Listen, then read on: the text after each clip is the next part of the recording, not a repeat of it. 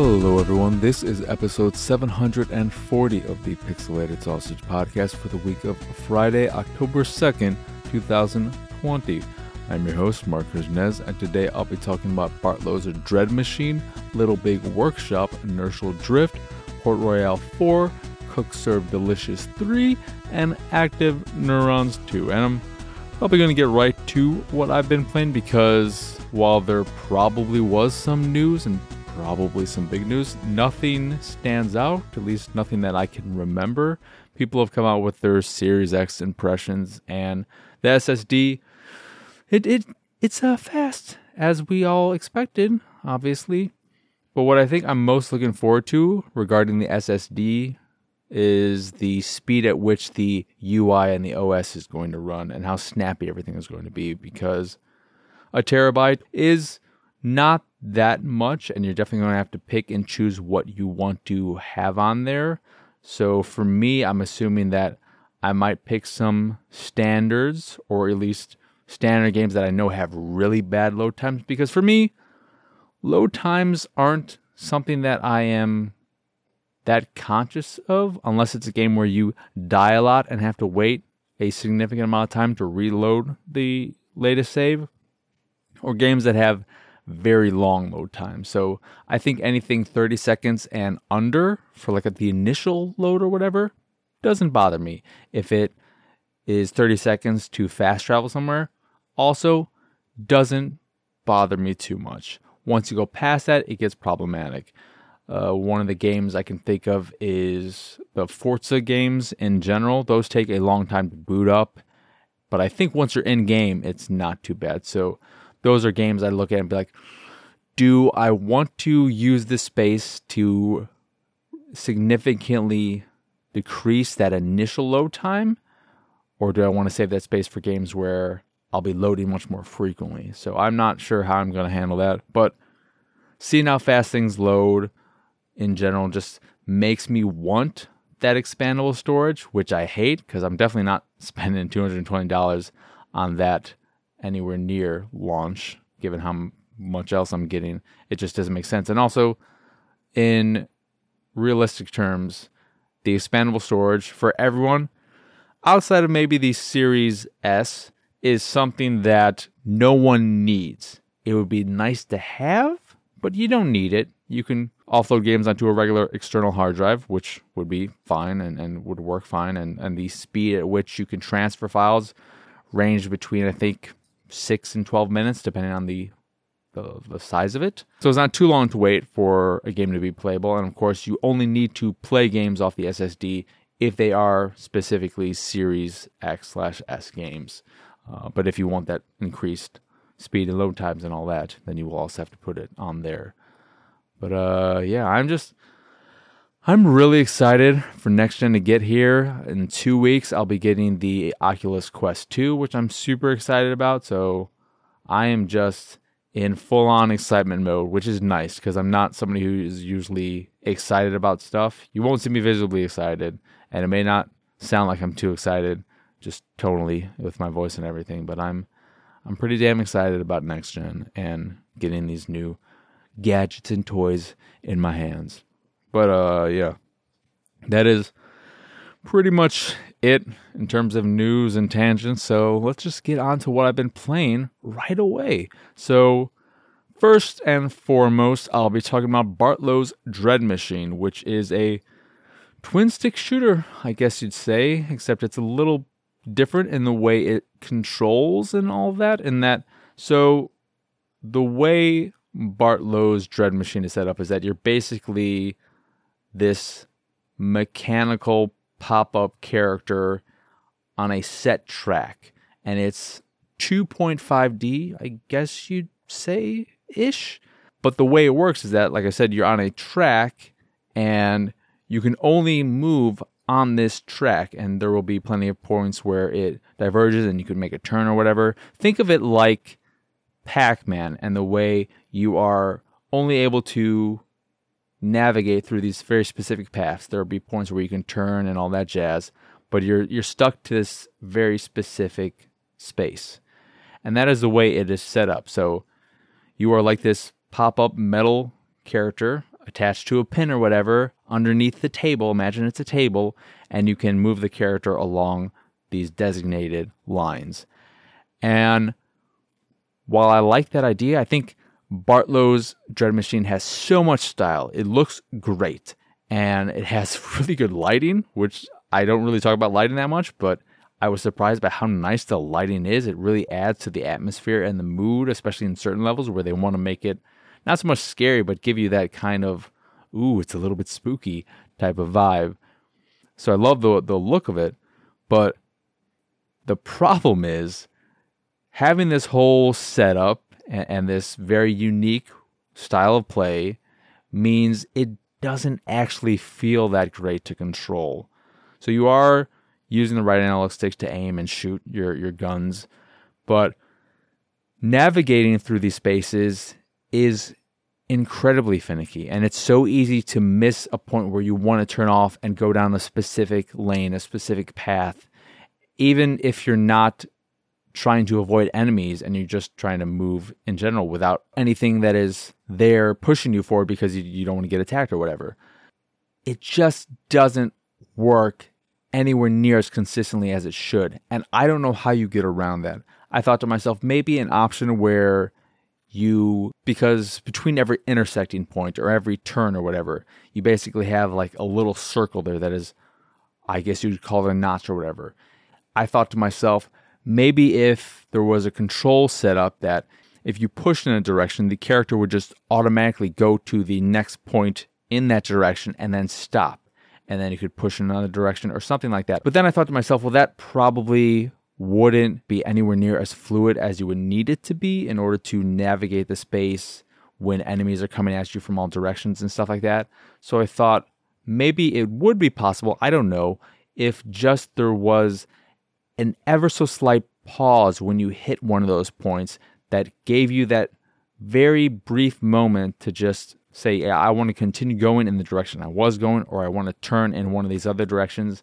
I don't know, but the way it is currently set up, it just doesn't feel that great. The shooting is okay. You have a base pistol that you always have, and then you can carry two other weapons. You have a, a rifle to start with, and then probably makes sense to pick up a shotgun initially, but there are a lot of upgrades. So you collect money every time you kill enemies. The, the enemy will disappear after a pretty short period of time, but you're always collecting money, and you can use that money to purchase new upgrades in terms of new weapons and new outfits for your characters. So you get hats that make you shoot faster, new jackets that'll give you a little bit extra health, and pants that will make it so that you can avoid melee attacks a little bit better and stuff like that, which is nice. Though I think based on how much currency you get per level, it definitely incentivizes replaying levels to grind for that money because you don't get anywhere near that much money to actually buy a lot of things. So I think you'll probably want to replay levels, but ultimately it just isn't that much fun to play. I, I fought a few bosses too, which were not too bad. There are a lot of checkpoints in the level, which is nice, and, plenty of points where you can refill your ammunition and refill your health. And, and, at times, the game will change perspective. I think there was a point where it locked me to a plane, and then enemies from the distance just came at me, uh, and some would pop up with guns and shoot at me, and then ones who were melee only would be coming at me from both sides, which was interesting. And there was a point where they pulled the camera out to an over the top view, and it turned into a more traditional twin stick shooter, though it's still locked you on those specific points. You can, you couldn't move around freely or anything. So it, it does some interesting things, and like I said, it looks fantastic. It has such a great style, a great aesthetic, great lighting. Like I like so much about this game. I just wish I enjoyed playing it as much as I like every other aspect of it. Pretty much, it's got a decent enough story going along with it or whatever and the music is solid. It just it just isn't as fun to play as i wish it was. It's okay. It's something that you can definitely have fun with but it just it could have been something really really great and it's just okay which is a bummer because i think it has so many good things going for it and just the, the key thing playability fun factor game pro magazine. My face would be like eh, you know, I wanted my I want my face to be exploding, but it's just like, yeah, it's it's uh it's fine. And then I played some Little Big Workshop, which is a management sim game. That's what you call these, right? It's a game where you are managing a little but big workshop where you are creating different items for people. So you can create tables, chairs, toys, etc. And you could do these based off of market research. You see what is in demand and what is not in demand, what pays out really well and stuff like that. Or you can take on challenges, very specific things that are like, okay, I want you to make me these, and I need it done by this amount of time, and do it that way as well. If, if you go to the market, you can take as much time as you need to complete a job, which is nice, but at certain points, things will go off the market, so you can't be just very willy nilly about it all. And I like the game, but it's a big but. I well, one, I think it is very easy once you get the hang of things and figure out how everything works, it is a very easy and less stressful one of these types of games, which is nice. And I, I always appreciate when they have these types of games and there are more accessible options, like in this case, Little Big Workshop. However, I don't think the game is great in terms of accessibility in the sense that it doesn't do a good job of telling you what you need to complete certain jobs. For instance, there was a case where I had to get a new machine in order to complete this job. Because uh, this is the thing that probably bothers me the most about this game is that if you find something on the market and you're like, okay, this is in high demand, I want to make this because I'm going to make a lot of money off this. Okay, I'm ready to go. You get into the whole setup because you the way building all these products works is that you pick something you want to build and then you go into the planning stage. And when you're in the planning stage, you pick the materials you want to use and then you set up what machine you will use to build these parts and so on until you get to the point where like okay, you put all this stuff together and then you initiate that plan and just let your workers go. So you'll set up everything like this part I want you to build on this machine and I want this one to work on this machine. If you have this billboard in your shop, you can attach that to multiple machines so that you're more efficient with your work and doing multiple jobs at the same time. But the problem is when you are in the planning stage and say you select a certain material or not selecting a material, you are selecting a certain part you will use in your construction of whatever the item is. Say you're making a chair and you decide to add metal legs instead of wood legs. Once you select that object, the metal legs, you can't change it. And if you don't have a machine that is capable of making metal legs, you're just screwed. You can't do anything about it. You can't cancel that planning stage and restart over. You can't say, I don't want to use these legs anymore. I want to go to wood legs. Like, if that is an option, I couldn't find out how to do it. I was pressing every button, trying to figure out any way to do that. So that basically means you're locked into that specific plan with those specific pieces and parts until you're able to get one of those machines that is capable of doing this. Now, the problem is, I may have been able to make this chair with the available tools, and not so much tools, available workstations I would be able to purchase. However, when I got to the point where it said, okay, attach this roll to a workstation, it said, buy the correct workstation for this. It then sent me to the store, but it didn't send me to the correct workstation. It just sent me to the store and I had to figure it out. And it doesn't really give you any idea of whether or not this station will work with what you need because I, saw that there is a visual icon that was associated with this metalwork thing I had to do or whatever. And I found a workstation. One, I already had a workstation that apparently had that same logo, but that couldn't work with this. And I found another station and I bought that one, but that again didn't work with it. So the game doesn't do a great job of telling you what station you need in cases like that. I think once you figure out exactly what station does what, the game will be a nice, relaxing breeze of an experience. Because I, I don't think, I can't see how this game could get to the point where it's so difficult. Maybe you're losing a lot of money or shit like that. But it just initially does not do a great job of onboarding you and telling you everything you really need to know and, and just being very helpful in the initial phase, which is a bummer.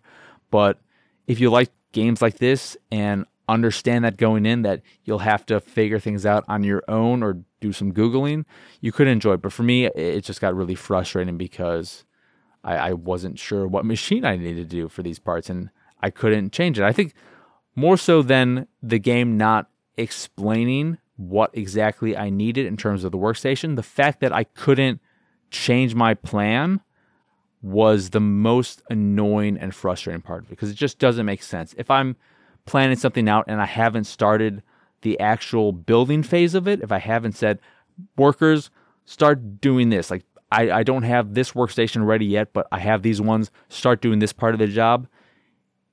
I don't understand why I can't just say, well, I changed my mind. I just want to do wood legs. I know I can do woodwork. I know I can do it really well. I have workers who are proficient in it, but you just can't do that. But again, if you get past that, or if you don't end up finding that an issue when you play it, then I think it'll be a pretty good time. Then Inertial Drift is a drifting game. I bet you weren't expecting that. And the way it controls is what makes it unique. Unlike a lot of games that have drifting in them, I don't know if there are that many games that are specifically about drifting, but in this game, you are driving and controlling your vehicle like usual. Uh, and I'm playing on Xbox One. I'm playing all these games on Xbox One, just to be clear. You accelerate with the right trigger, and then you move with the left analog stick. But instead of pressing a handbrake button and then turning in order to drift, you just use the right analog stick to initiate drifting, which is an interesting and unique way to handle drifting. And I like it. However, the thing that kills inertial drift and just makes it boring way faster than it should be is that there is no strong feedback when you're drifting. And what I mean by this is that think of Mario Kart and the way that game handles drifting. When you are drifting, after a certain amount of time, sparks will come out of your tires. And then if you continue drifting, bigger sparks will come out. And when you stop drifting, you'll get that nice boost. That is satisfying. That's what makes drifting so satisfying in those games. Of course, it also helps in gameplay and helping you get that speed boost and all that jazz. But the actual feedback you're getting, both from a visual sense and probably through vibration in the controller, I, I can't remember that specifically, but that feedback, physical and visual feedback, is a big part of what makes drifting in the Mario Kart game so satisfying. In inertial drift, there is nothing. When you're drifting, you're letting out smoke from the tires and everything, but there is nothing that happens from drifting to not drifting. You don't build up any speed, you don't get like a boost when you stop drifting, you don't see any sparks flying. The vibration doesn't change, it doesn't build up or anything. And I, I just wish there was some kind of feedback that made the drifting more satisfying than it is because when I'm on these really long drifts, it gets boring because it's just me watching my car turn and smoke come out of it, but nothing else is happening. I'm not getting anything out of it. I don't even feel like drifting outside of helping me make tight turns or 180 turns. I don't think drifting is really making me go any faster or making my time any better. It just is a mechanic of the game. And that is ultimately where inertial drift falls apart for me. I like the idea of it. I think it does control well mechanically. I think it really works using the right analogs to drift. It just is lacking that feedback that makes me want to keep doing it. It's a killer, but I don't know if they'll change that. I think if they were planning to do something like that, it would have been in the early design documents. So I don't think they'll update it to add anything like that. But if they did, man, I'll come back and play it day one because that is the one criticism I have for the game, but it is a big criticism for me because it basically is what makes the game change from being potentially a lot of fun to just being pretty boring really quickly. Then Port Royale 4 is a trading simulation game where you are controlling a ship or multiple ships and you just go around this decently sized map trading goods between cities and stuff like that and there is a combat element to it, but in my experience with it, that is not a huge part of it. And when that does happen, it doesn't feel good. So I, if you're looking at this game and you want more than just a trading simulation, you definitely should go elsewhere because that's just while it's there, it's not that prevalent, and when it is there, it's just not that good.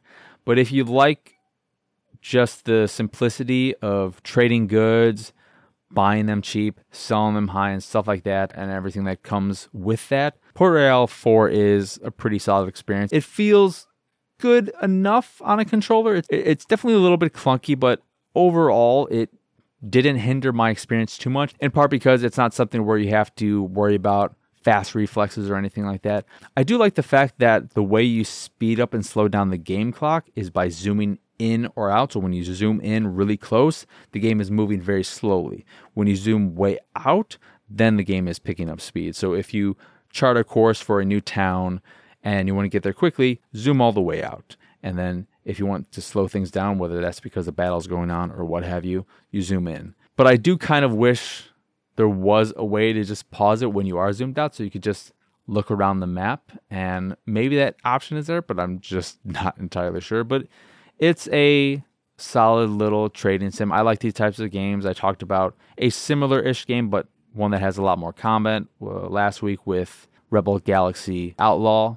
But yeah, I, I think Port Royale 4 is a solid game and it's definitely geared towards a very specific crowd. I think it, it is a game that a lot of people could easily find boring, but someone like me, I find it very relaxing. I like the low stakes of it and it's just something that I don't have to think too much about and can just go about trading goods and stuff like that. So, if that is your fancy, if that sounds like your jazz, then pick up a saxophone and start playing it, baby. I don't know what the hell that was. I don't like it. I want to get out of here. Then the last game, or no, I played two more games.